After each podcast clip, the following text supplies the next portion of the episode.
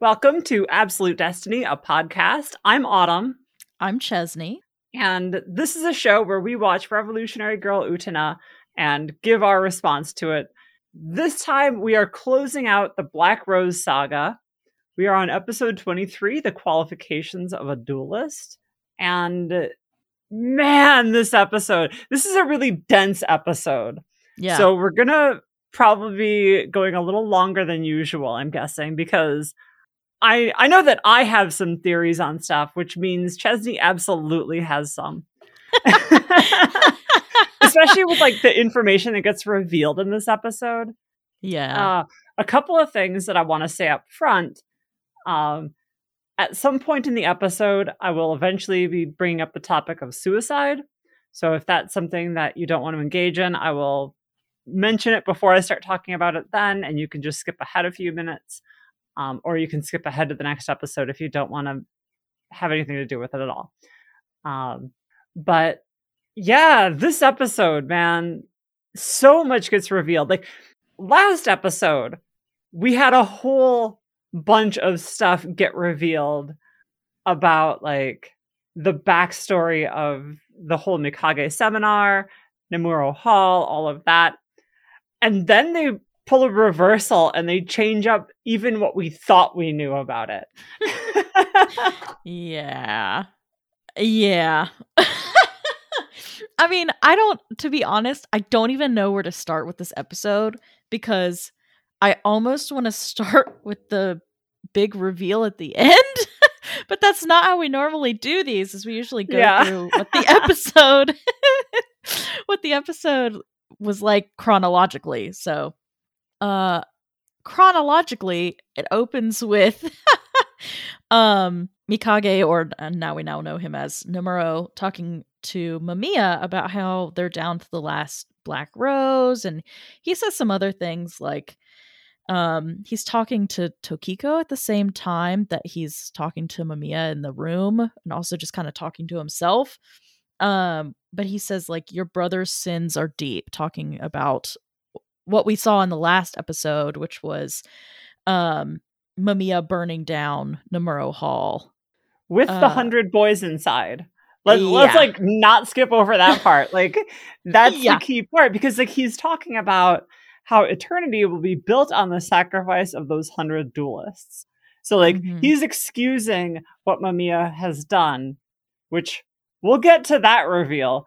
Uh, but he's excusing it on the basis of like the ends justifying the means. Like the idea that one of them will attain eternity is reason enough to kill a hundred boys. it's not. spoiler, spoiler alert! It's not. Um. Yeah. But yeah, this is like some like classic villain shit where like I'm gonna get eternal life, and that means I'm gonna kill you. And once you're dead, none of this will matter anymore. Of course, like it doesn't stop mattering. He's obsessed with this moment in time. yeah. This entire episode is about how he is locked into his memory of this one moment, this one decision to burn the hall down. And, you know, like later, Akio will say, like, we'll talk about how, like, he's frozen in this one moment. And that theme of eternity in a single moment will come back to, into play throughout this episode. Yeah, and just not being able to let go of the past in general.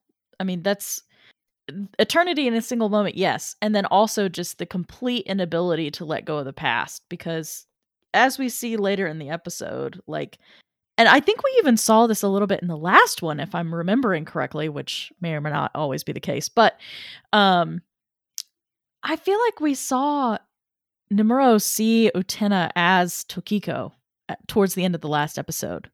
Yeah, he was comparing um Utena to Tokiko because like he saw in her what he saw in Tokiko Mhm. with regard to like how Utena takes care of Anthy and he takes care of Mamiya yes. and how Tokiko k- took care of Mamiya before he did.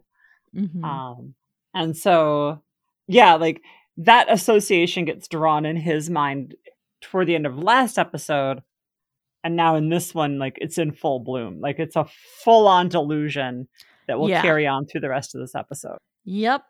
so they're talking about how like Utena is so strong. Mamiya says that she has unknowable depths of strength. Um, and Mikage is, eh, like openly admits like he says he can't find a winning scenario here. Like he can't figure out what to do with this last black rose that will end with them winning. And so he comes up with this scheme of like you know what? Instead of beating her, I'm going to ask her to join me. And I'm just silently laughing over here. Oh. and so as soon as he says this, we cut to the student council and they're having the same conversation. They can't figure out what's going on with all of the Black Rose duelists and they are now thinking of recruiting Utena, which I mean, the show doesn't end up going there. I would honestly like just love to see Utena on the student council. yeah. like um what would her her third plot arc uh outfit be like what would her student council upgrade be the way that like nanami got one if you are a fan if you are listening and you are an artist i want to see what utena's student council outfit would be yeah. somebody make that happen Absolutely. It's in my mind, it's something that's just like a really exaggerated version of her duelist outfit. Like these giant like tassels hanging off of her shoulders and stuff. like even bigger than the ones that she has in the duels She looks like wide Putin walking into the dueling arena. oh god. Yeah, so while they're talking about her, they refer to her as the engaged. And this episode has like a thing with referring to people by titles. So like Utena is the engaged. Um, later Mikage will be refer- referred to as the chosen. Mhm. Um, all of them talk about being duelists. And like in this moment, uh Nanami Nanami makes reference to the student council members being her friends, and she gets immediately corrected. We are not friends. We're duelists. yeah, and Nanami even talks about needing Utena as a friend to the council, Right. Which is the first time she's ever said anything like that about Utena. and I think that this is just a continuation of that progression that we've seen going all the way back to like episode 4 um with with Miki where even though they're rivals she doesn't have the ill will toward them that they have toward her and so just by force of personality eventually she just keeps winning them over and now we have this moment where Nanami is almost won over clearly Nanami like still hates Anthy but Yeah. she's never really had as much of a beef with Utena herself. That's true. As- Aside from like the obsession early on with thinking that she was going to steal Toga away. right. And but Toga being gone this entire season has given Nanami a chance free of that drama to find a different way to relate to Utena. yeah. Like she can forget hating her for a moment. I love when a character um has the power of friendship on their side in any show. Um I think that's a true marker of a lot of my favorite shows. Uh Yu-Gi-Oh, Sailor Moon. there's always something and now this. There's always something about the power of friendship in uh in a protagonist and a main character. I mean. Sailor Moon reserves the power of friendship for very specific cases. Because, like, there's a roll of the dice whether she befriends a Yoma or just straight up vaporizes them. yeah. and you know i really i need to draw out a scale now of like the power of friendship in characters and one end of the spectrum is like more reserved with it like yu-gi-oh and sailor moon and the other end is steven universe and utena where the characters are just like overflowing with it right. so then we cut to Utena, who is looking for Anthy. She's looking all over campus, and we get like a series of shots of like the different places that she's looking for her. And so again, we have this theme of wherever Anthy is, like she's not even with with Akio necessarily. Right. Because like Utena doesn't always find her with Akio. This entire plot arc, she has been looking for Anthy, who has just not been around. End of the episode, we reveal where she has been this entire time. hmm Um, but at one point, uh, Utena finally says, like, maybe I shouldn't have blown up at her last night. Now I want to see that fight. Like, I want to see what exactly counts as blowing up at Anthy in Utena's mind, you know? Because, like, Right. it's like I know what that looks like if it, if we're talking like Saionji. yeah, Jesus. Yeah, and she eventually just kind of settles in the rose garden and is like talking to herself. Um and Choo Choo's with her because he has been pretty much this whole time, except for when he gets lost on occasion and she has to go find him.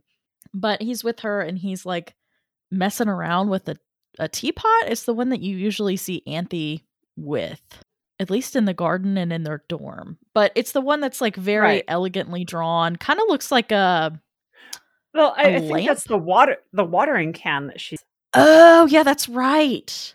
That's or like the really fancy kettle that she uses as a watering can for the roses. yeah.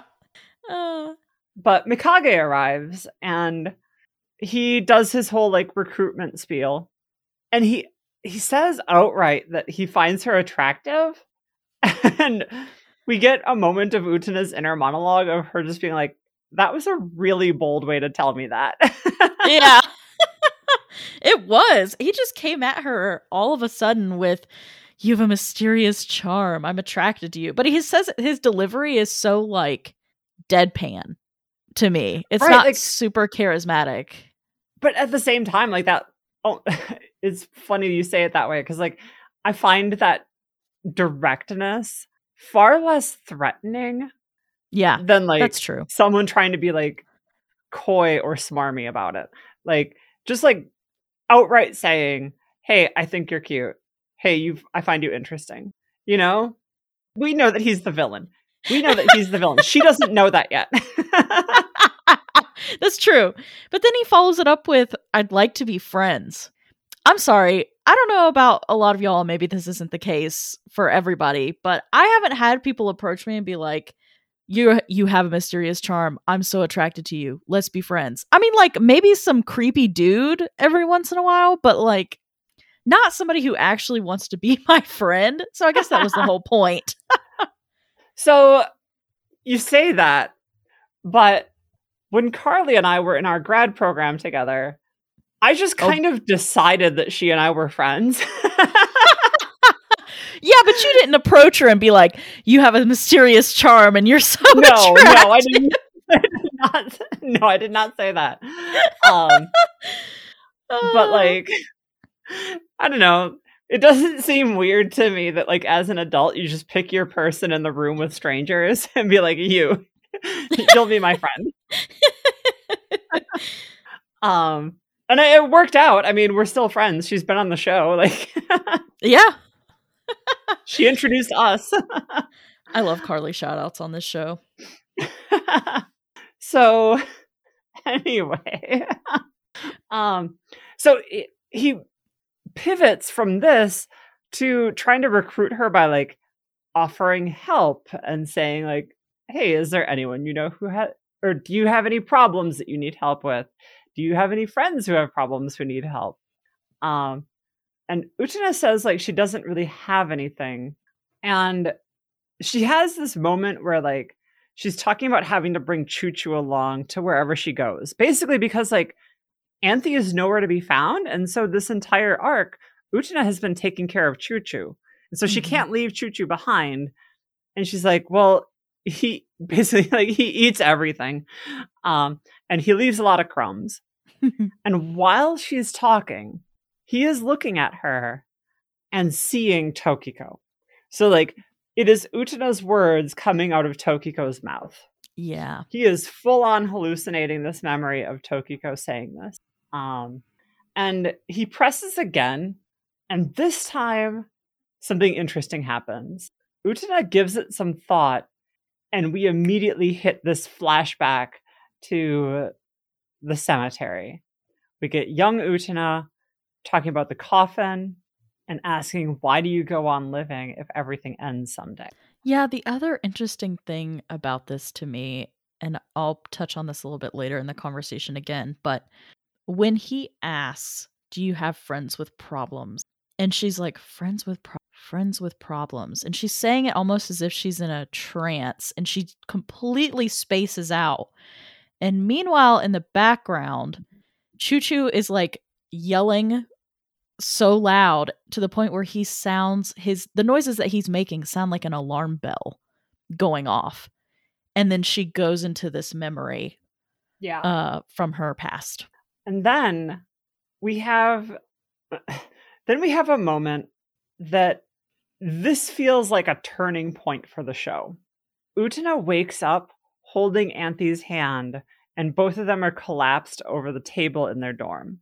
Um, it's clearly like after three in the morning. The TV is uh, is just static, and Utena has this moment of like musing about how Anthy isn't able to quit being the Rose Bride. And like she's comparing herself to Anthy on this level of like Utena is stuck in the dueling game. Anthy as like run ragged as she is, can't stop being the Rose Bride. Just like reflecting on how they're trapped together, but also this like romantic moment of their hands touching. And then we get this insert shot of their hands being pulled apart. What did you take from that? Um just from the arc that we've been having and the context in which this clip is given, to me it just felt like Utena feeling the separation between them, where the only times that they're together um is when they're both asleep or when one of them is asleep. Um to me that's what it felt like was just this like it felt like a moment of separation. However, there has to be something more to it because the clip that we're shown of their hands pulling apart is in full color with a black backdrop. And the scene that's happening in the show of them sleeping is in this like muted gray and green. Like there's a filter over it where everything looks kind of like seafoam green Yeah, because color. it, it's 'Cause it's like, night. after midnight. Yeah, Yeah. Um, but the juxtaposition between the two, I'm like, I feel like that's another that's a different point in time almost. okay. So it's both. It's the feeling of separation, and then it really feels like a memory or a premonition or even a flashback, but it's another point in time that we were just shown. Okay. Because, like, I know exactly what that is a reference to. It's also in the title, uh, you know. Yes. Yep. So there's that too, but it just Yep. feels like another moment. Okay. Um, I'm going to leave that there because if I say more, that's just spoilers. Okay. But I wanted to get your thoughts on it because it is a, a moment that, like, if you've seen the show before, you sit up and realize, like, oh, wow, they teased that this early. Okay. Inside Nemuro Hall, we have this scene where Mikage has a secretary, apparently, and he's in the process of firing her. Um, she says that uh, she has a car waiting, and she talks about how this sudden dismissal is the same as like when she was hired. It was just as sudden. Mm-hmm. And again, we're getting that feeling of like all of this is wrapping up. Whatever is going on inside the uh the Nemuro Hall, um, this is all coming to a close. We have the last rose. He's firing his secretary. Whatever happens next, all of this is going to be over. And she says she's the one who tells him that he might even be one of the chosen, which we don't really know what that means, except maybe that like he might be the one who can attain the power of Dios and revolutionize the world. Um, but she clarifies this statement by saying that the person she loves isn't a boy like him. And this gets at like some of the like time stuff that's going on in this episode Mm-hmm.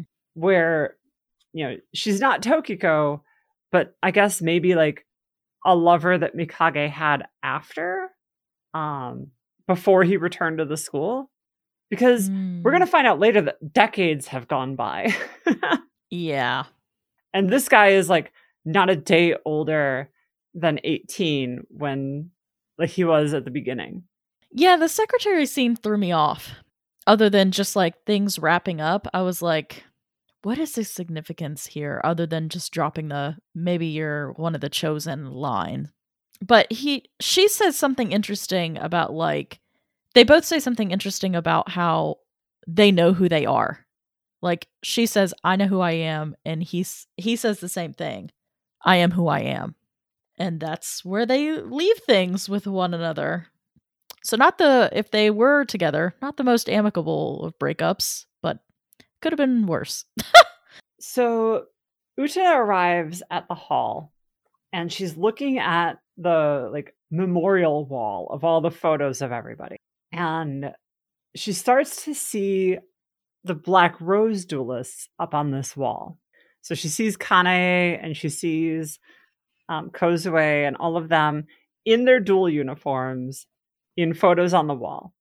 And she eventually comes to a photo of the hundred boys. And of course, every time the hundred boys are mentioned or referenced, we get the shot of all of them looking up in shock, like almost accusatorially at the viewer. mm-hmm. Um, I'm gonna say in like a second here what I think that shot is, but um, as soon as this happens, we start getting like this music that's like a harpsichord or like a hurdy-gurdy, and we see a banquet table laid out in front of the hall, and the tablecloth is billowing. It almost kind of looks like a conveyor belt, just the way that it's animated. Yeah. Um, and we get this conversation taking place, presumably between the boys, where they talk about like the path to the arena being open, and that that means Nemuro's work is complete, and so that he's probably going to end up leaving soon. They're all talking about him as if he's not there at this reception party that is being thrown. Yeah, because they're talking about celebrating without him. Right. And they like they think that he's not going to fight. Um he's not going to participate in this game now that the arena is open. Hey, it's editing autumn here. We're about to spend like 7 minutes talking about a painting by Edouard Manet. And in that time, I am going to embarrassingly flounder around while missing the probably most obvious interpretation of the painting, which is just to call Mikage a prostitute. What I will say is there's a reason I don't subscribe to that interpretation, which I think becomes clear during my long ramble. But if you don't want to listen to that, go ahead and skip forward about seven minutes. This is where we cut to a shot that is a very interesting shot composition. So interesting, in fact, that it's actually a very clear reference. Mikage is reclined in a bed, and Mamiya is there holding a bouquet of roses. Uh, this is actually a reference to the painting Olympia by um, Edouard Manet. So, in the original painting, Olympia is a prostitute. That's a really common thing that artists would use sex workers as models for uh, for their artwork Mm-hmm. what's interesting about Olympia is that she's not modeling as a goddess or some other figure. She is modeling as a prostitute. Now, in the 200 years since this painting, or 170 ish years since this painting, a lot gets said about her. What is rarely spoken about is the maid who is also in the painting, in the position that Mamiya is standing in holding the roses. Um, this is a black maid, and very often this painting is talked about in terms of like the figure on the bed. But there's two people in this painting. And uh, the model for the maid is also another model that Manet has used in other paintings. Mm-hmm. But it's also an interesting thing because, like, what we know about Mamiya is Mamiya also has dark skin. So that is what is being referenced here. Like, the shot composition is strange for this show. And it stands out enough because, like, it actually is a visual reference to something else. Hmm. That's interesting. I think because of the way Mikage looks, I went a whole different direction and was like, this looks Please, a lot like let's like hear it. Let's hear it. Well, this is something that uh came after this show, but the way he's laying in the bed, I'm like, that looks a lot like that scene of Howl in Howl's Moving Castle. Oh, because that's who I am. It has been way too long since I've seen Howl's Moving Castle, so I'm not sure which scene you're referring to. Oh, I watch that movie at least once a year. Um I have a problem. That's why I was like, oh yeah, that's why I'm thinking of that. But uh yeah, there's a scene where he's um moping in in bed and resting uh after his hair got dyed. Um a color that he didn't want it to be because Sophie mixed up the bottles of his shampoo uh when cleaning the house but yeah it's like him resting in the bed and the bed's like very fluffed up and everything and uh sophie comes in and that's what i thought of because mikage slash nemuro looks um so similar and now because of this came before howl's moving castle i'm almost like i wonder if they took a little bit of inspiration for howl from him maybe just a little bit because of the way that the hair is cut and drawn. Anyway, that's where my mind went. And there's also um you know, Howl's Moving Castle, something about a castle. Anyway, all right, all right, I'm done. I'm done. the castle where eternity dwells. Howl's Moving Castle, it all makes sense. Why do you think they reference that here? Oh god. Um So this is gonna get a little into the weeds on this. Um, so I think that probably the most plausible parallel here is that like what's happening in this scene is that Mikage is refusing to participate in this banquet that is taking place, this celebration. Um, or he wasn't invited. Like I could see that going either way. Um, but I'll, like I find it just as plausible that like he is just ditching it because he thinks these guys are beneath him. yeah. Um and so like in the painting Olympia is turning away from the offer of roses um toward the the viewer. Mm-hmm. In this shot in the show it's not framed that way. He's not breaking the fourth wall. He's not looking at the viewer. He's just staring off into space. But at the same time, he's not like he's talking to Mamiya, but he's not acknowledging him. He's not like taking the roses or anything like that. Um, he's just lying there, almost like in repose. So, on the one level, sure, it's just a famous painting where one character is offering roses to another. Um, and this show is obsessed with roses. Mm-hmm. Not to like sound shitty about that. Like, I love roses too. They're great. They're a wonderful symbol. Uh, but like um the the way I would interpret it is that like like in the original painting, here is Mikage turning away from a gift of some kind um because he's focused on something else, which is this concept of eternity. Um he's focused on like his goals, his desires as opposed to what's being offered to him. Um, it's kind of a stretch. It's kind of a reach. Like that's kind of why I, I'm couching this in the the terms that I am. I, I think it's kind of a, a. I think it takes a lot to to bridge this gap. I don't know that there's like a really clear reason for for this shot to to be framed this way. Um, but that's like my interpretation of it. I would argue too that this is the episode in the show's very subtle, like very subtle way of nodding at who Mamiya actually is. Because this whole time, Mamiya's only talked about black roses, both in Nemuro's memories and also um, whenever they're talking to each Mhm. other. And this shot shows Mamiya with different colored roses, where he's never talked about that or brought them into either of their view before. Where do you get multicolored roses in this school except for from the rose garden? Right. So, anyway, that's my only commentary on that moment. And it's only now looking back at it that I'm like, oh, that was our first little subtle cue there. Oh yeah, like within the show. Yeah, that Mhm. makes perfect sense. Mm-hmm. I'm just thinking like why this painting specifically? Yes. That Yeah. I have no answer. yeah, that that's one that I have to reach for to like provide any explanation. Mhm. Um like it may just I really think it might just be like the framing of it. Um Yeah. as opposed to like some deeper symbolism of like the painting itself.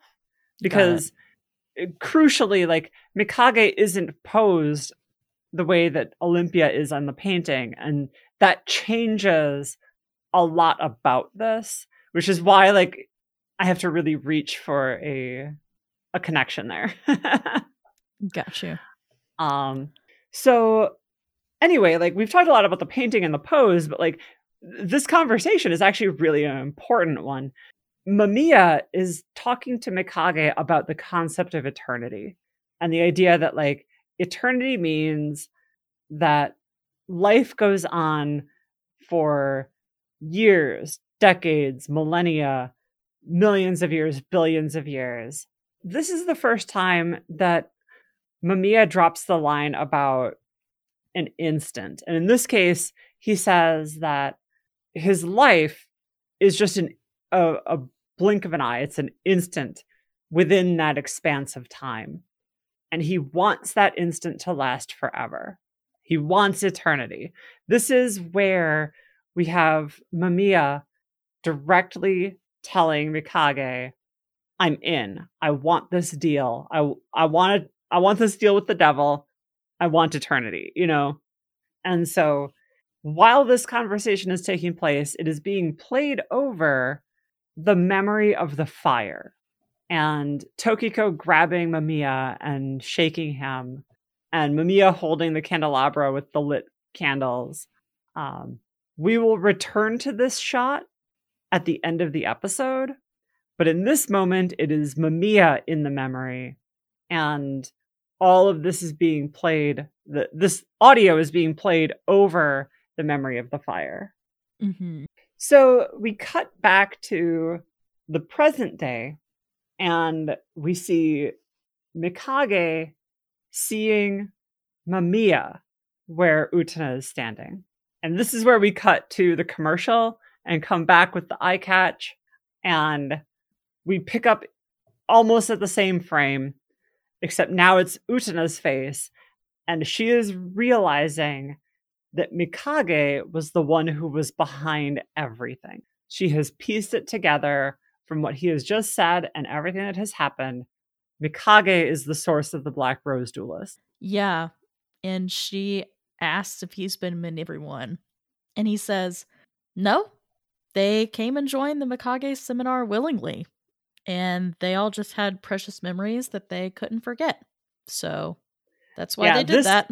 This kick, this kicks off a massive confrontation. Um, Yeah. This argument actually goes on for quite a while, and it's a lot of back and forth and a lot of high emotion, and it like it's really worth seeing. Um, I don't know if we can like capture every twist and turn that this conversation takes, or that it's necessarily like worth it to rehash it all. yeah. but like one of the key points is where he talks about like preserving precious memories like you said um because i think this gets at something that tells us something about otori academy itself part of what made each of these people vulnerable to the black rose was that they have something that they are obsessed with and i, I think that Mikage is telling on himself a little bit here by emphasizing that it's about memory. Mm-hmm. But because, like, I don't see how it's about memory for Toga necessarily, and a little bit for Saionji if we associate like Toga and Saionji with Utena's memory. Like, if Mhm. the three of them are all linked together by that one moment in the cemetery, sure, I buy it. It just feels like a bit weaker of a link, at least in Toga's case Yeah. um, and a little bit in Nanami's case, because you could like you could frame it as like Nanami being obsessed with the memory of her brother and like the memory of the bond that they had when they were younger. Mhm. Like I, I buy that, but um, because like we know for sure that Miki is because that's all about his memory of Kozue in the garden and trying to like recapture the magic of of his music. Mm-hmm. And Juri is all about the moment where she couldn't tell Shiori how she felt. Um, but I think this is Mikage like also projecting a lot of like his own situation is intimately tied to his memory of this moment of the fire. Yeah, for sure. I would say even more so than the student council members. Like each of them has a future goal that they also want. Miki's like obsessed with a past moment, but like Kozue isn't dead. He wants something in the future that he could potentially have. Shiori isn't dead. Juri could speak up today and change things. But we find out in a little while, Mamiya is dead. Yeah. And so, like, that is, I think, the key that ties him and his memory stuff to Utena because her parents are dead. The prince isn't, of course, although the prince is missing, aside from like Akio talking to him. Yeah. Yeah, it's something about I think it's something to be said about a key aspect of being at this school is obsessing over the past. Maybe not necessarily memory, but something I a key aspect of being enrolled here is um something with your past or you're just here for the people who are obsessed with their past. Yeah. Yeah, like we we know that that's what um what links him and Utena. Mhm. And like he even says like aren't we the same? Yeah. And as soon as he says this, we get that flashback to child Utena once again. And so, like, one of the photos on the wall is a photo of Utena at the funeral, Mhm. Which, of course, like, makes me wonder who the fuck took that photo? Right. Who was who was there for that? Right. um, and he's it's so perfect. He starts to say the line, "The path you must walk has been prepared for you," and she just straight up cold cocks him. She lays him out. it was so great. She catches him like mid smug sentence and just lays him out flat. Mm-hmm. Yeah, and she And- keeps calling him throughout this whole episode after she knows now that he's behind the black duelist stuff that she calls him manipulative, a manipulative monster, blah blah blah. And he is still psychoanalyzing her while he's on the ground ready to get beat again. Like, yeah. He says, You seem to be screaming, Don't touch my precious memories. Your memories supported you until now. And she pulls back to punch him again and sees the dueling ring and says, I will see you in the arena. Now, here's the thing she's already got the Rose Bride. By the rules of the dueling game, she only stands to lose here. All right. but she's the one who challenges him this time. Here's the other thing. If he hadn't have been a duelist and he makes this point, uh he says if she hadn't seen my rose crush, she might have killed me right then and there. And quite honestly, I'm inclined to think the same thing. Oh no, If- no way, no. This is him playing up his victim mentality 100%. He was never in danger of being seriously Well, injured. Yeah, I mean, I don't think murdered, but like she definitely would have beat him up and probably tried to take him to like Akio or something. oh yeah, like she'd have hit him a second time, but I don't see a third. You know, I I feel like this is him with his perpetual victim mentality, exaggerating the harm. yeah, and he goes into the elevator. He drags himself into the confessional elevator, even though he said earlier on he promised that he wouldn't duel. Right. And here he goes. And before we get to the elevator, I do want to talk about this one thing that he says though of your memories supported you until now. Um he's saying this like like I'm saying it with a different inflection.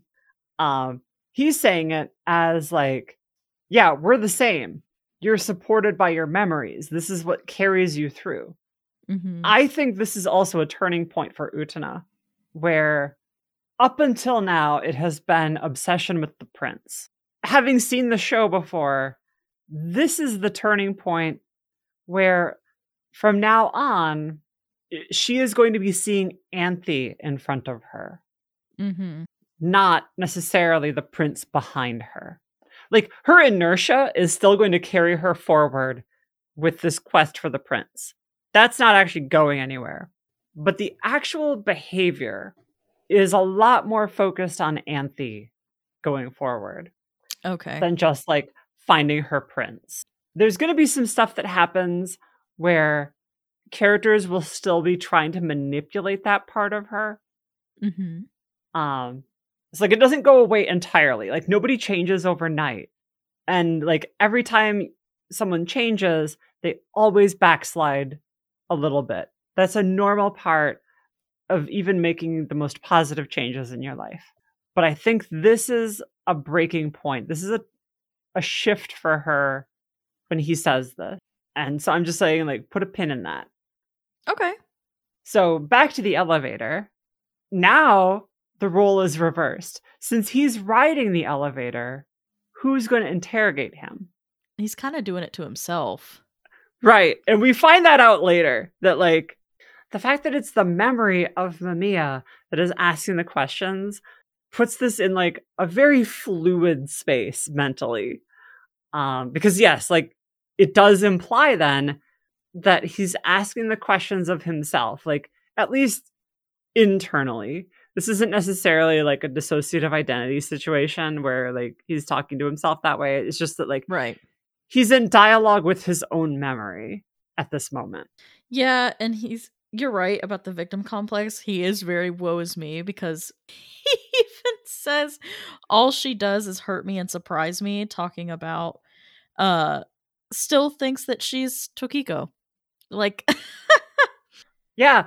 And also, like, what a thing to say about somebody who you don't actually have any kind of bond with. like, all she does is hurt and surprise me. Yeah, because you're obsessed with her. Like, right. this is a one way relationship, and you are hurting yourself here. yeah. Oh. And like, I think at one point Utena even says like, "Stop blaming other people for your situation." Yeah. Uh, I think that happened in like the previous argument um, when he tries to like shift the blame for who the Black Rose duelists are onto like their free choice, and she's like, "It was hardly a free choice if you pulled the strings and like pushed all their buttons and pushed them to that place." uh, where you've convinced them that your way is the only way forward is to fight. But yeah, like the elevator reaches the bottom and he's like, I think that Utena is probably closer to Dios than anyone. We have to beat her. And the memory of Mamiya offers him a black rose, which who knows how that actually took place now. yeah. I also think he says something else interesting here, which was in the end, we haven't advanced this whole time. Which, yeah, no, you haven't. You've been stuck in the same moment in time over and over again. Yeah. So then we have this moment of Utena on the balcony at the school, just like thinking about the situation. And before she gets too deep into her thoughts, Wakaba tackles her. Um, and they nearly go out the window, as they always do. and Utena is giving her a piggyback ride when the shadow girls pop up, or the shadow girl in this case. hmm Um, and she's pretending to be uh, a middle aged man who is musing about how back in the day he used to be the representative for his class, which is like student council representative for your class, which carries some standing uh, in Japanese schools. Not really a thing in America. Um, but then, like, he looks at his work and he's like, this is bullshit. I used to be the rep for my class. I shouldn't have to deal with this. And then um, his daughter speaks up and says that she's going to school. And he's like, that's it. I'm coming back to class. And so uh, this middle aged guy decides he's going back to his glory days of when he was top of his class. And yeah, I mean, this is just Mikage, right? Like Yeah. his best moment was when he was, you know, 18 and in charge of research at Otori Academy. And now he's back at the school again. We find out decades later, he has come back to school where he where he used to be successful. His great achievement was opening the dueling arena. And the path forward to revolutionize the world was almost in his grasp. He almost had eternity and he came back here to get it. And of course, like the comparison here couldn't be more direct. A middle aged guy going back to school in order to be on top again. Like, of course he's going to be on top. He's a grown ass adult. He knows all this stuff already. That's the right. like you go to school to learn it. You don't go to school to be the master of it. Like you don't go to school to be the best student in the school forever. Um, Yeah. It's to learn something and then go on and do something. And so there's like a pathetic part part of this uh, of this person going back to like this combination of like former glory and nostalgia Yeah. rather than trying to take action in their current life. And so we have and so we have Mikage coming back to Otori Academy, presumably after he could have gone on and done pretty much anything with his talent. And speaking as like a former gifted kid, man, I fucking feel this one. Um like yeah, there is that appeal of going back to a time when like that was what mattered, not hard work. Yeah. Yeah, there is a piece to this that I don't quite understand because when actual Tokiko came to the school again and saw him and talked to Akio, and she was like, You both look like you haven't aged a day. That's like unnatural. So yeah. he's middle aged, but still looks like he's 18. And on some very real levels still is 18. Yeah. Like I think this is the episode that most clearly telegraphs some of the time stuff that goes on with uh, with Otori Academy. At the end of last episode, we had Akio saying that as long as you stay in these gardens called schools, people won't grow up. In the magical realism of this world, that is a very literal fact. And we are now seeing that for the first time very clearly. We have an outsider who has come back and testified to the idea that Akio doesn't look like he's gotten any older. Mikage certainly has not gotten any older. Meanwhile, she's at least 20 years older. Yeah. She's at least in her mid 30s at this, if not older. Right. Which, like, just doing the the math on this, like, if this show came out in 97 and presumably was set in 97 and everyone is between like 14 and 17 that would mean akio maybe we're going to put him in the maybe column, but Nemuro and Tokiko were born probably like 1960 to 1963 ish. Yeah. Somewhere in there. Um, assuming like 20 years has passed, could be even earlier than that. But like they are no younger than having been born in 62, 63, like in real world time. That's just like, well, no, because both Akio and I guess Nemuro too were both gone from the school and then came back but haven't aged and meanwhile Tokiko did that and she did. So I don't know if it's like well, Tokiko wasn't trapped in that moment. I see. Okay. So she successfully left the school and like she came back to pay her respects at Mamiya's grave. But she is not locked into that moment the way that the others are. Okay. She's not living her life obsessed with the death of her brother. Okay, that makes sense. So she left the school and has now aged normally. Um, she has escaped from Neverland. Um, you know, she is she's Peter Pan in Hook as opposed to Peter Pan in Peter Pan. yeah. Yeah. you know, so um or I guess like more to that thought, uh Mikage is probably more of the Peter Pan in Hook because he's the one who comes back and rediscovers like, oh shit, I fit in here and this place makes sense to me and I can get my powers back. yeah. This is, I think, like the very first time that we have a very clear indication that time is exactly as flexible here as we thought it was all along. Like we knew that there was something funky going on with time, and now we see very clearly that time does pass differently inside Otori Academy. Yeah, it sure does. And then we just go right into the duel. Yeah, so right off the bat, the music for this duel, uh, the song is I am an imaginary living body.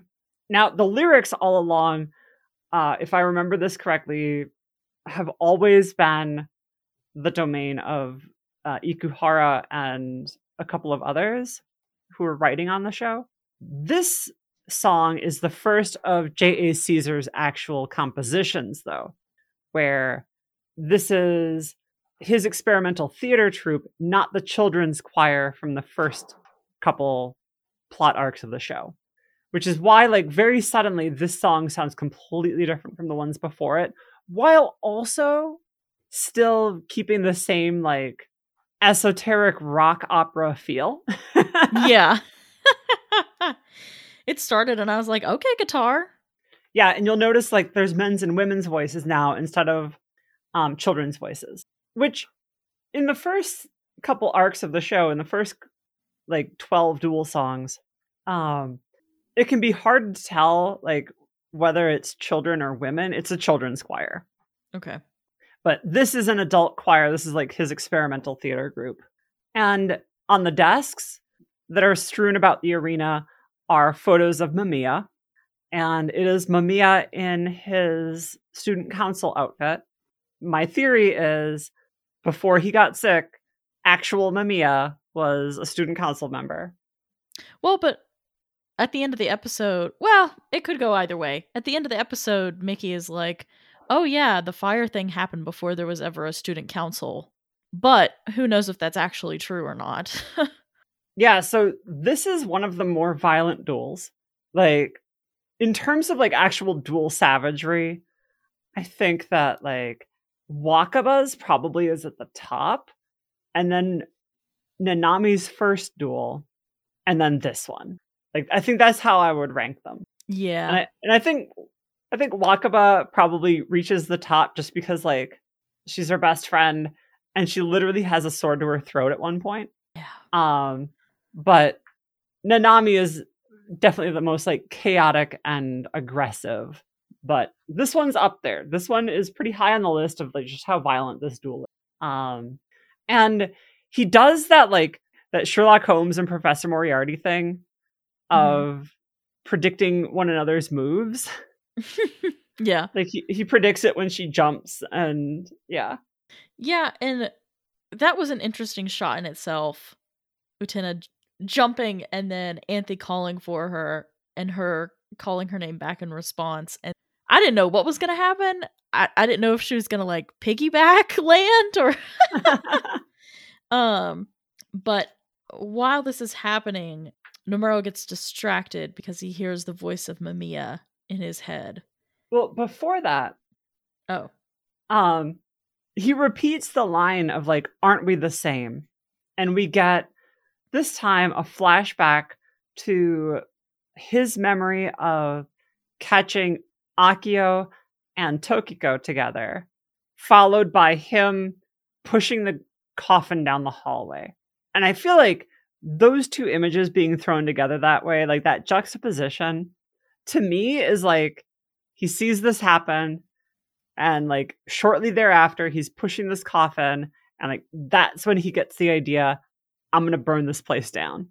Um and this goes to what i had teased earlier with the talk of like the 100 boys.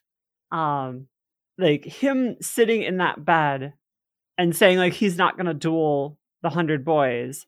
I think he's already made up his mind there. Like that moment where he's in bed i think he's already decided he's going to burn down Nemuro Hall. And that that banquet that is taking place is when he's going to do it.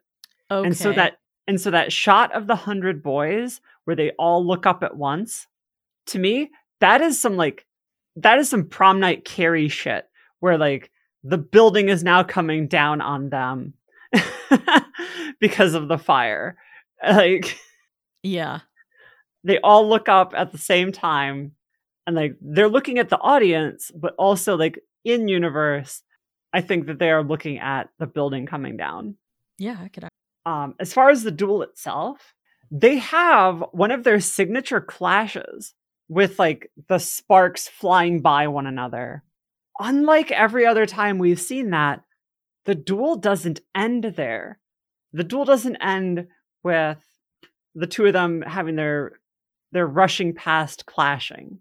Instead that's when she does her jump anthy catches her Yeah.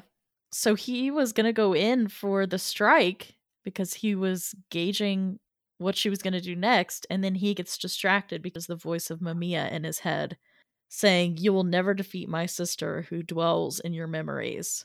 well he sees anthy because utena catches her and or um, because anthy catches utena he sees anthy and so that's when it triggers the memory of mamiya for him because he recognizes that face Mm, okay.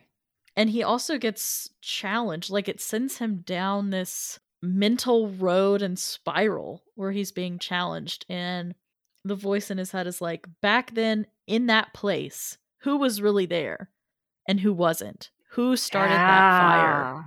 Yeah, Yep. and what we what we see on screen is it's him holding the candelabra. Mamiya isn't even there at that point. And he's musing about how like Mamiya, it's been decades since I've seen your face. And for the first time, we see like an unedited memory. Mamiya clearly looks very different Mm-hmm. um, I would say more masculine than the Mamiya we have seen this entire time. Um, like the Mamiya that we have seen so far has been a very androgynous figure, and the darker skin and the darker purple hair at first were meant to just think parallels Anthy, but clearly that was foreshadowing that that isn't actually Mamiya. That is an Yep. imposter. Yep. And so for the first time, Mikage remembers Mamiya's actual face. And that triggers him to remember he was the one who burned down the hall himself on Mamiya's behalf, not the other way around. It wasn't Mamiya burning it for him. And so when he sees that different face, like all the photos fall. Like the way you like put down a photo so you don't have to look at someone's face again. All the photos on the desks fall over. Utena tucks back to do her signature thrust, and the and the shot cuts. We don't actually see her follow through on that. Um, it cuts to the chairman's uh, chambers, and Akio is there receiving a phone call. Mm-hmm. And tells he's basically like, Yeah, I was waiting for this phone call. Um yeah. Mamiya actually died a long time ago, and you've just been a version produced by your lingering regret over Toki. Yeah. So like the implied other half of this conversation is Mikage is calling to ask what the fuck, man. yeah. Yeah, which is interesting that they did it this way because it's like the duel is like kind of ending in slow motion and then it cuts and the silence is there. There's no more duel song and it's just the phone ringing, Akio picks it up and we're just getting a one-sided conversation. Yeah. And so as soon as he says that the actual Mamiya died years ago, that's when we get a without sound um shot of Utena rushing past and the rose falling off of uh, Mikage's chest. And Akio says, You treasured that. I'm going to read this as verbatim as I can here. Um, you treasured that illusion of memory so much that it stopped time for you. The decades you spent not growing up proved useful to me.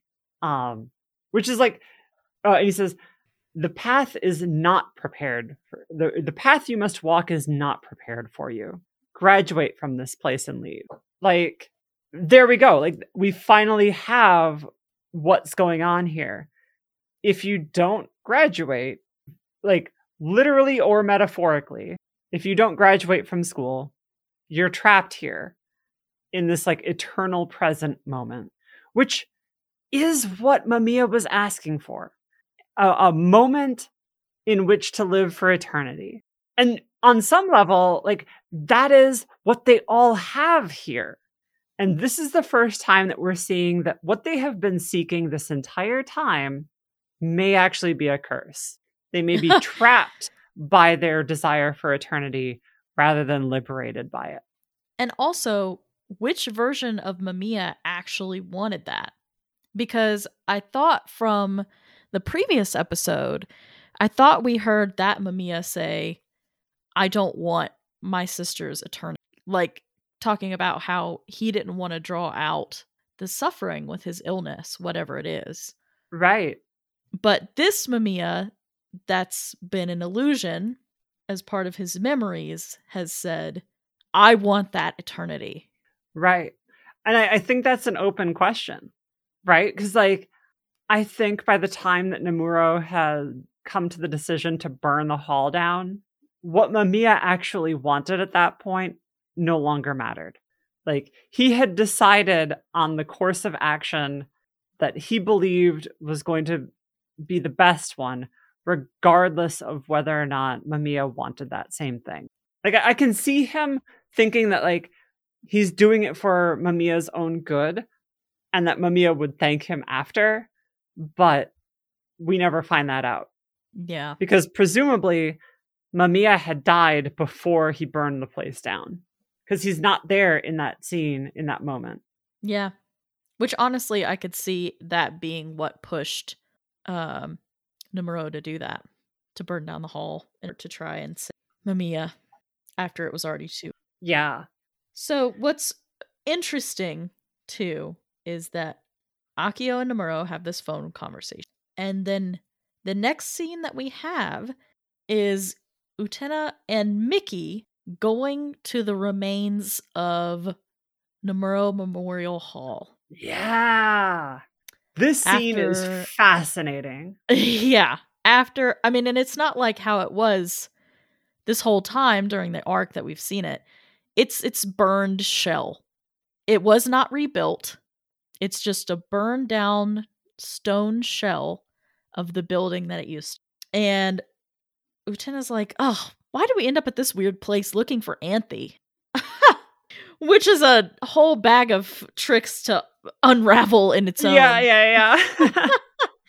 but um yeah, that's when Miki and Utena are talking about like yeah, this was a long time ago. There was something about a fire.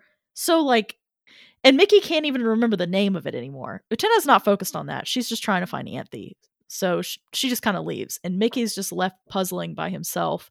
What was the name of this place again? And he gives off a couple different names, but he can't quite remember it. So it seems like what has happened here. What's really fascinating here is that this directly echoes episode 14 at the beginning of this arc, where Utena is walking by the building and says, Oh, I don't think I ever noticed this place before. And mm. as she and Anthy are walking by this place, Miki walks out of the door and is like, Oh, don't you know what this place is? This is Nemuro Memorial Hall. There's a huge history here. And he proceeds to tell the story of like the hundred boys and all of that and like the fire, everything. In the middle of him telling this story, he clicks his stopwatch. Oh, okay. And so, like, this is like that big brain moment of whenever Miki clicks the stopwatch, it means like there's something going on.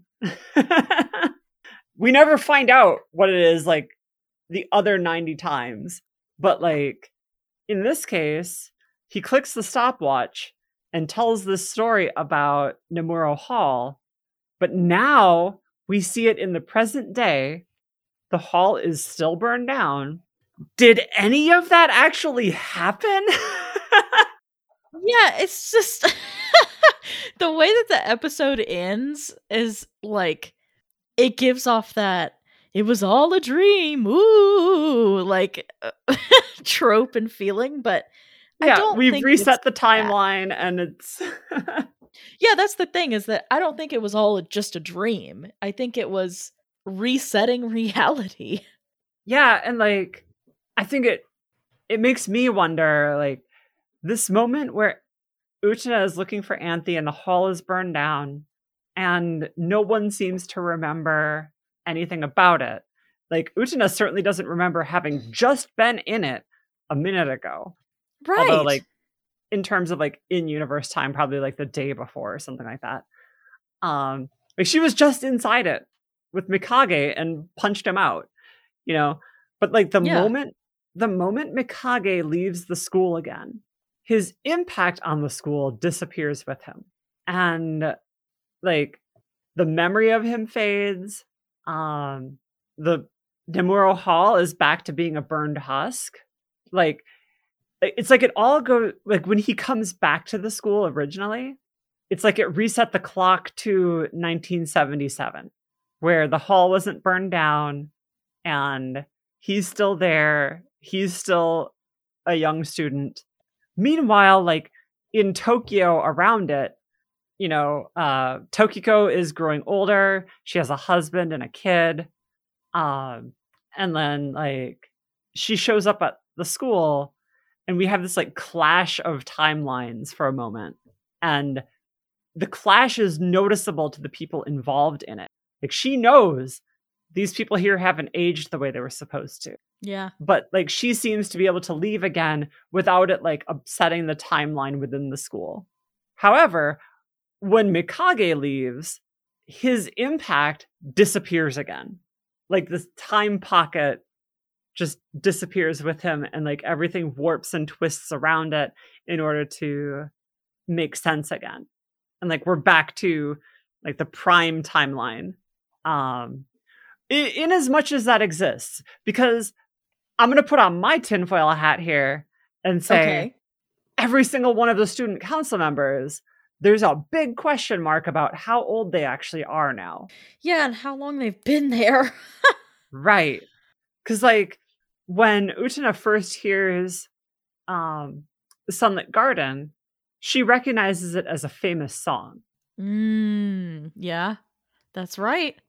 Or if it wasn't her specifically, it might have been like Wakaba or something like that. Um, but somebody in like episode three recognizes Sunlit Garden as a, a famous song.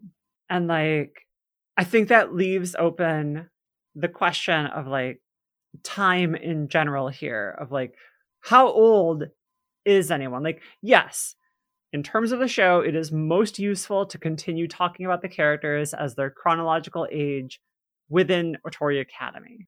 But like, what year did any of them matriculate? you know, like, did Toga first come to this school in 1989? Right. um, clearly, we know that like Utena, Toga, and Saionji are conjoined in terms of timeline because they all encountered each other as kids and are all roughly the same age relationship now as they were then. Mm-hmm. You know, something that I picked up on but didn't know why was early on in the show, I kind of expected there to be like some highlights, especially with like the quote unquote sillier episodes, like the Nanami episodes and things that it would be like seasonal. But we don't, we noticeably have no seasonal, no holiday, nothing in this show. Right. Like we don't have the cicadas. We don't have, you know, the um the cultural festival. We don't have Mm-hmm. any of like the usual signifiers of time passing. Yeah. We have none of them. Nobody graduates. Uh nobody talks about like end of year exams. Yeah. Um the, the actual markers for time are completely absent here. The roses are always in bloom. Mhm. Um, yeah, it's like this eternal summer. And so now we have we have one character who knows what's going on. Clearly Akio knows what's going on. Um, he says it outright, like as long as you stay here, you you stay a kid. Like that it's that simple. Like time doesn't pass while you're here. He uses that against Mikage. And we have one character who has at least begun to suspect something is wrong, and that's Miki, because he's constantly like checking the time. yeah. um, and I will say, like, that actually goes to an interview that Ikuhara gave, where uh, he points out, like, when somebody asks, like, what the fuck is going on with the stopwatch? Because, like, it is kind of an obscure thing.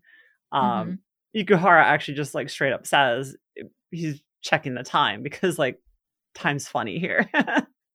yeah. um and so now like I can actually talk openly about this fact with you because we have come to the point in the show where yes, that is actually obviously what is happening here. There is something off about how people age in Otori Academy. Yeah, and the reveal right at the end of this episode. Yeah, let's get to this one. The version of Mamiya that we've been seeing this whole time is there in the chairman's office with Akio. And Akio asks, like, do you feel sympathy for him? Like, it's okay, he's not here at the school anymore. You know, he was never really here in the first place. Just like you? Just like you, is what he says. There's no Uh-huh. question mark in his voice. There's just one in mine.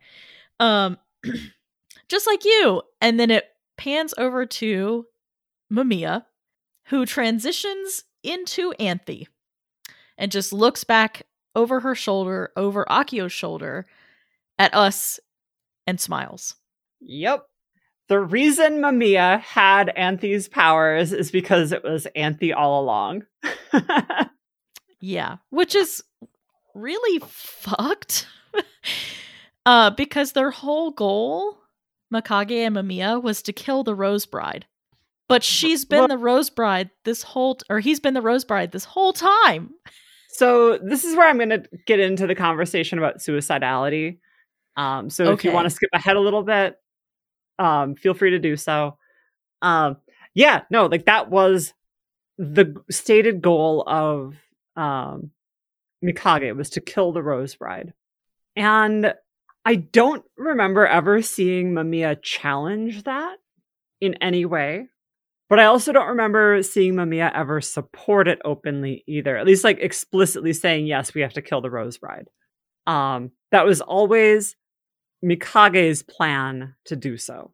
At the same time, this is a part where like I can't cleanly separate in my mind this whole plot from the idea that on some level Anthy is suicidal with like everything that is going on, supporting a plot to kill, like secretly in disguise, supporting a, a plot to kill her public self. um, I think she clearly like has the power to completely stop this entire scenario from playing out. She is using it to support someone who openly is trying to kill her. Yeah. Now, you can say like there's a bait and switch involved here of like she's trying to draw Mikage out knowing that like she was never in any actual danger. I also can't not think of this in terms of possibly her own suicidality. Yeah, and here's the thing. There were some damn close calls. Like Wakaba straight up was going to kill her. Yeah, I mean she that- had Utena at her mercy too.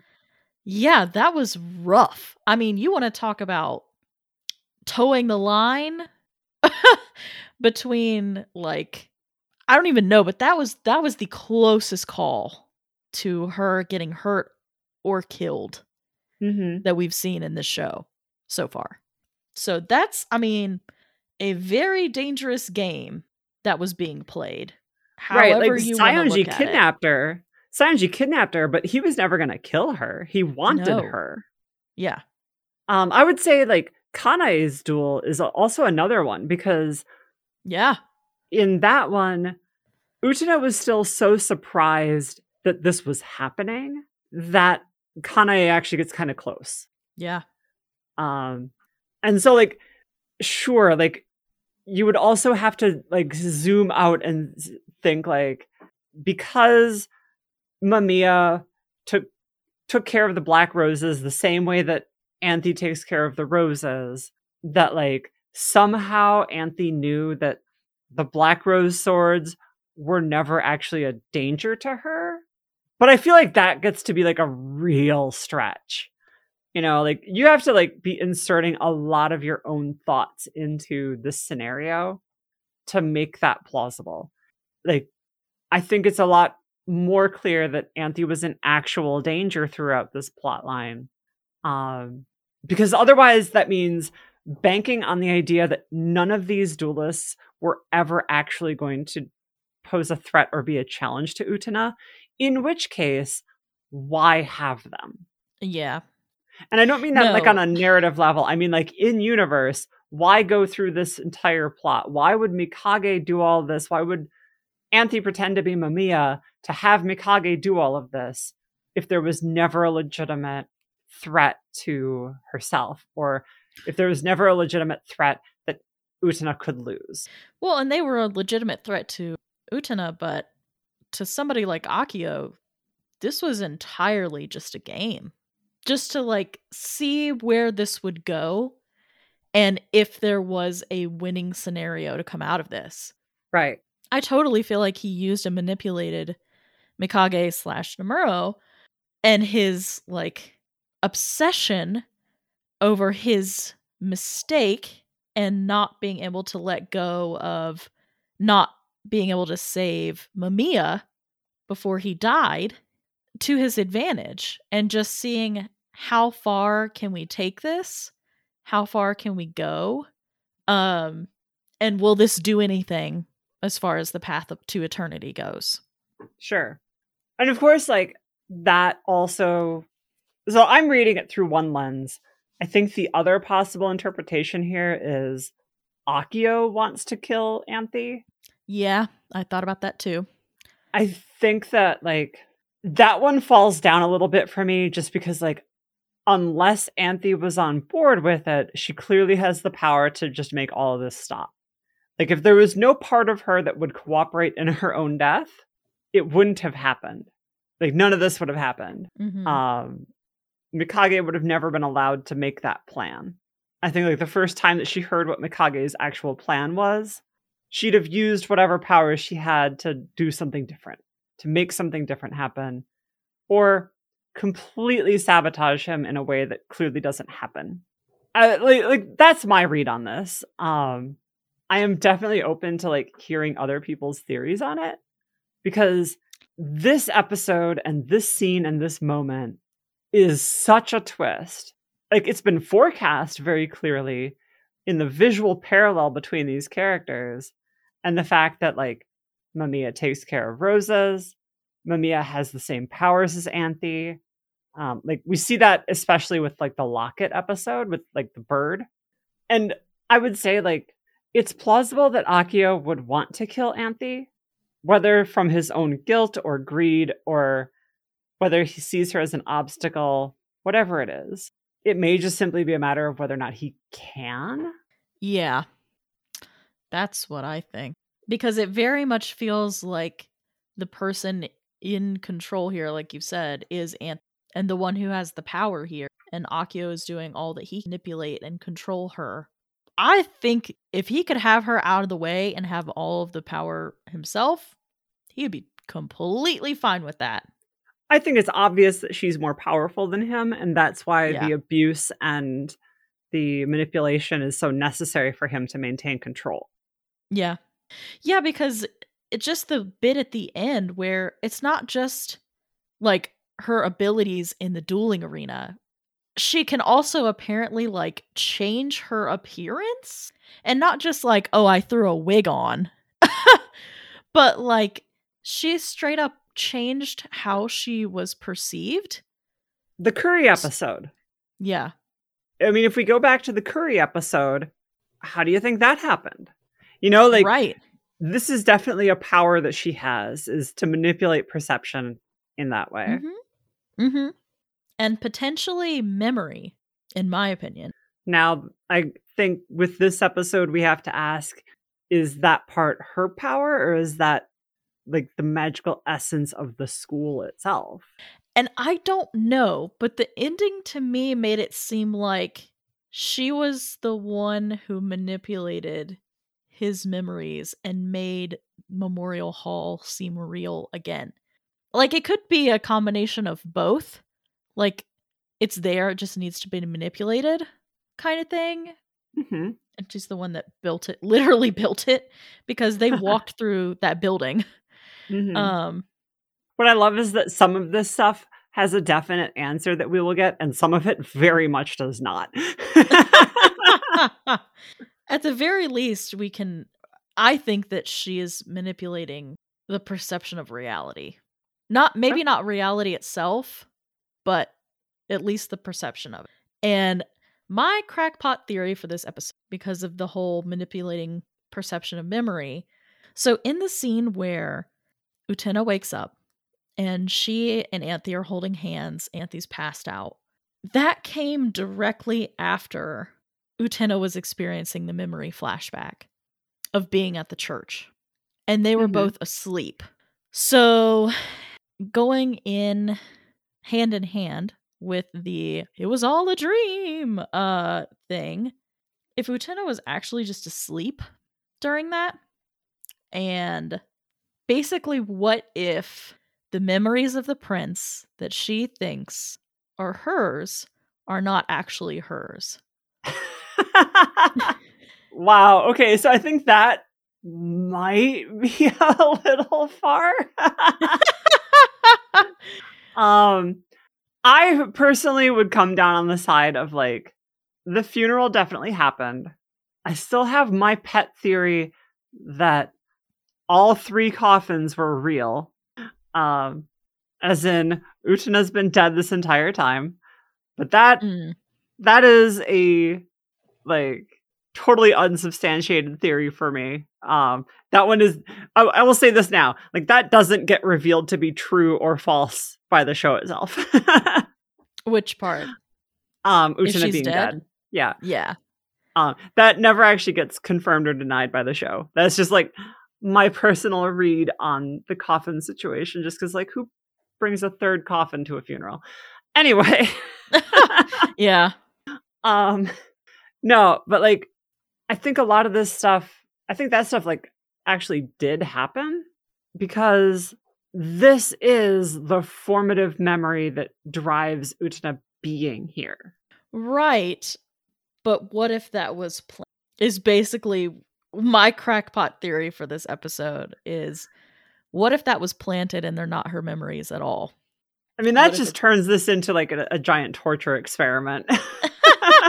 Which I won't know until we like finish the show. Yeah, because like I think that with all of this stuff, like what we're actually seeing is people vulnerable who are taken advantage of, as opposed to like someone just randomly picking people to implant horrible memories in. memories that will like cause them to obsess over those. Um I, I think it's much more plausible and much more likely that like these are events that actually happen like the events that brought people to Otori Academy actually happened. And the fact that they can't move past them is what keeps them here. As yes. opposed to like some mastermind planting those memories. like that's like that's like so evil. well, I mean, the last bit of crackpot theory to that is what if it's not hers memories? What if it was Anthy's? You know, what if it that was Anthy's exposure to the prince? And okay. somehow, I don't know if it was a cry uh like a cry for help or what that got that uh that got Utena recruited. But that's the that's very much the tinfoil hat theory of this episode was like that one's real out there. I'm not gonna lie. Yes. but I also love it. It may make no sense later on, but that's totally fine. Um that version of this show will live on in our hearts forever. I, I I feel like that moment though that you're talking about where like she wakes up holding Anthy's hand. Mm-hmm. I have a much more charitable interpretation, which is that's what brings Utena back down from her trauma episode. like, like her connection to Anthy is actually what grounds her as opposed to what sends her reeling. I like to think uh. that more than the idea that the the person that like Utena's soulmate here is actually the cause of all of her problems. That's a bit too grim even for me. Ah. and I don't mean like cause of her problems in like a roundabout way of like being the rose bride and all the stuff that goes down at the Tory Academy. I mean like your theory of this was all a plan by Anthy to just puppet master this poor girl into Otori Academy with implanted memories.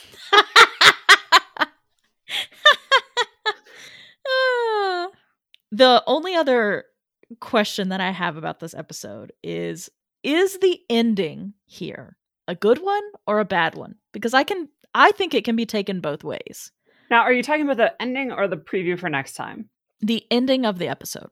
Okay because the whole scene with the banquet table and like the ghosts of the or the voices of the ghosts of the hundred boys talking or spirits or what have you um and they're talking about the path to eternity opening and finally being able to leave with or without mikage and sure yeah that could be a like they're reliving that moment before their death but also it could be interpreted as like the spirit sensing that they're finally going to be able to be free and move on from this place.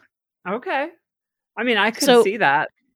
So in that way, it's like you manipulated this guy to come back here or to remain here for God knows how long. I, that part is still unclear to me, but um you manipulated Nemuro to do all of this with the Black Rose. And you know, fucked with his head, his perception of his memory. But was it I don't think the intention was to set the boys free, like their spirits free, but it was like a good thing that happened because of this. So in a sense, even though it's fucked up, there is like a happy ending to this. In my mind anyway, because the spirits were set free. Like if the cosmology of this world that has been set up in this episode is accurate. Um, I would say it's probably a good thing whenever someone leaves this place. yeah.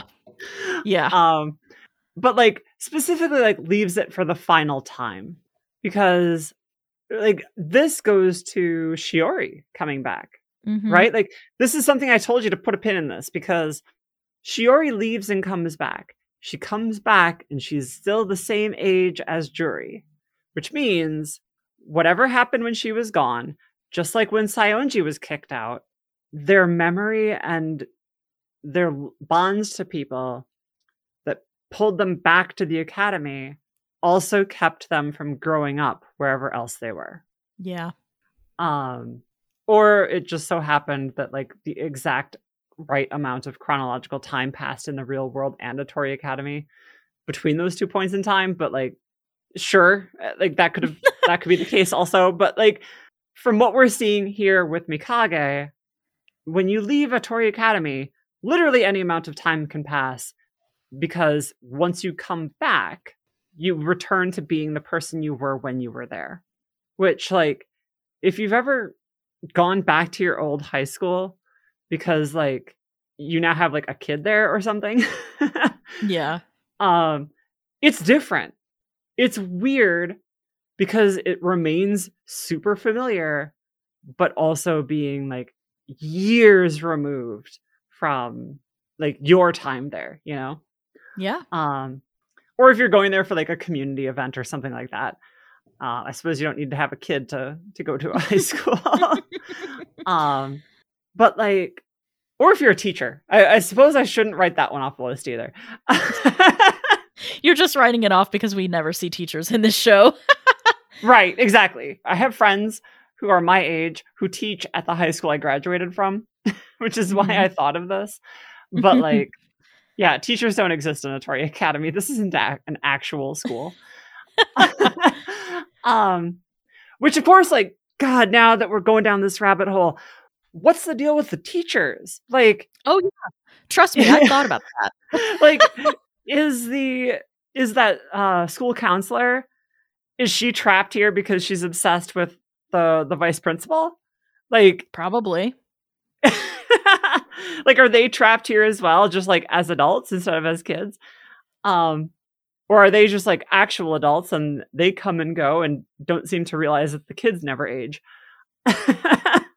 um also, when you're let go of the grip of this place, do you automatically like the, all the years just spin by in a flash of an instant to where you're the age that you're supposed to be? Or is it like now you age? You know, like, okay, now we've let go of you and now we age. or like like a vampire who uh as soon as they're killed their body reverts to whatever the actual age of their body is and they just like turn to dust because they're 500 Yes! years old I was thinking about that too. Uh, again as we return once more to Utena is actually a vampire show Uh, Um, thank you. Yes, thank you. and like this episode doesn't disprove my whole they're all vampires theory No. anyway Still very me adjusting my tinfoil hat. Yes, still valid. Still very valid. So, for the listener who has like stuck it out through all two hours of us rambling so far, I mean, first off, thank you. But can you tell how much this episode completely breaks my brain? Like, everything makes sense up until this moment. And now it still actually makes sense. Like, all of these things track with what we've seen so far. It just has like these huge implications for the world that go beyond like the more artful metaphors. Like, we're going to get to the conversation about metaphor in this show once we reach the point where it's not a spoiler to talk about the metaphorical through lines throughout all of this.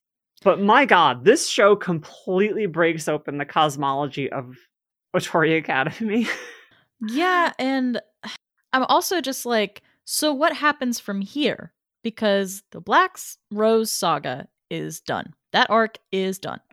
right. But we still have Akio at the school.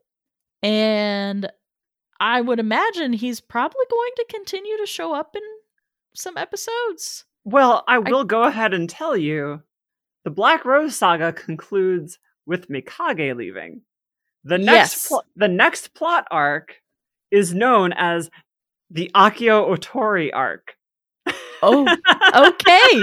okay, all right. I'm I'm sorry, Otori? As in this name of the school? Yeah. Oh, okay. Just absorbing that one for a moment. yeah, no, uh he is Otori Akio. That, that's that's his name. Or as in the West, Akio Otori. Yeah, but okay. That also has implications. And like his name is because like he's engaged to uh Kanae Otori, whose That's father right. is the actual chairman. Um he adopted her name before they actually got married. Okay, thank you. I've forgotten that part. So I warned you that like this would be a long episode. I am glad to have fulfilled that promise.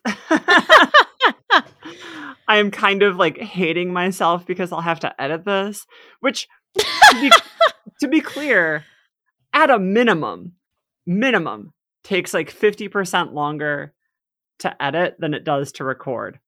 Up Yeah. to like 200% the time because like it depends upon how much honestly it depends on how many times you and I bang our desk while we're talking. Um, yeah. but anyway, yeah, no, I'm just getting loopy now from how all this has gone down. So I'm just gonna I'm just gonna ask, what do you think happens next?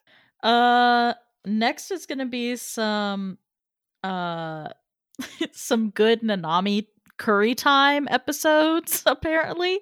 Uh, not plural, sorry, just one. Uh I'm sorry, when the fucking next time on Revolutionary Girl Utena, and then they just lead they lead with Tsuwabuki got run over by a horse. I just fucking lost it. Yep. That's so it's so horrible to like think about in real life, but my god, going from hey, here's like the fabric of this universe and reality to Tsuwabuki got run over by a horse just fucking kills me every time. Uh yeah, I saw a flash of curry being made again and I was like, "Oh boy, here we go." So, uh I'm ready to see the next level of Anthy-curry shenanigans. Yeah, okay. So I will say next episode is a recap episode because we just concluded a, we just concluded a plot arc. But the framing device for this is teased in the teaser, which is Nanami's diary. Yeah. oh no. This is going to be very Oh, yes. embarrassing for her. this is going to be really embarrassing for her. So we do have a listener mail uh, from Ooh. yeah uh, from someone named Ashley, and this is a correction. Uh, so Ashley says, "I've been binging your available episodes all week. I love that for you. Thank you. Uh, your show is great, and it's such a pleasure to hear people talk about my absolute favorite show. Since I don't have anyone in my life at the moment that I can force to watch it with me, that I am not happy for you because." everyone deserves somebody that they can evangelize the show to. Um, anyway, uh, I do have one pedantic nerd correction though. Generic love interest boy that Shiori thinks she steals from Juri is explicitly not Ruka. In Whispers in the Dark, a future episode, um, and then Ashley describes a scene that's going to be coming up where it makes it pretty clear that Ruka and Shiori didn't have uh, a very close relate didn't have like an actually close relationship at the time that they're having that conversation which would then imply that Ruka is not the boy that Shiori was dating that she took from Juri or took Okay. in quotes um I don't remember the specifics of this enough I'm going to trust you Ashley that like this is true and now I'm going to be watching for this because that episode is only about like three or four episodes away from the one that we're recording right now as I'm reading this. Um, but yeah, no, now I'm like super curious to see like how that actually turns out because I think that's episode 28 or 29 somewhere in there. So we're pretty close to it as we're recording this right now. Um, it might be 25. Can't remember. Um, uh, Ashley continues that both an Unfulfilled Juri and Thorns of Death, the two that we have seen already, um, in the conversation, uh, Juri alludes to a breakup with Generic Boy. Uh, Ruka and Shiori's tryst in the third arc is clearly not a get back together situation, but a new relationship. Her type is just any guy that's into Juri. Got it. um, like this is kind of news to me because like even in my first, like very first watch when I binged this show 20 years ago, um, like I still have my pirated copy from back then, which is actually the copy that Chesney is watching. Um, Hey. so yeah, I don't actually remember this. So I'm going to trust you that you're right and we'll definitely watch for it when that episode comes around. Um cuz yeah. like all this time for almost 2 decades now, I have thought that that was always Ruka. So I am now like kind of excited to be corrected on this and just to see like how differently I view this episode with that in mind.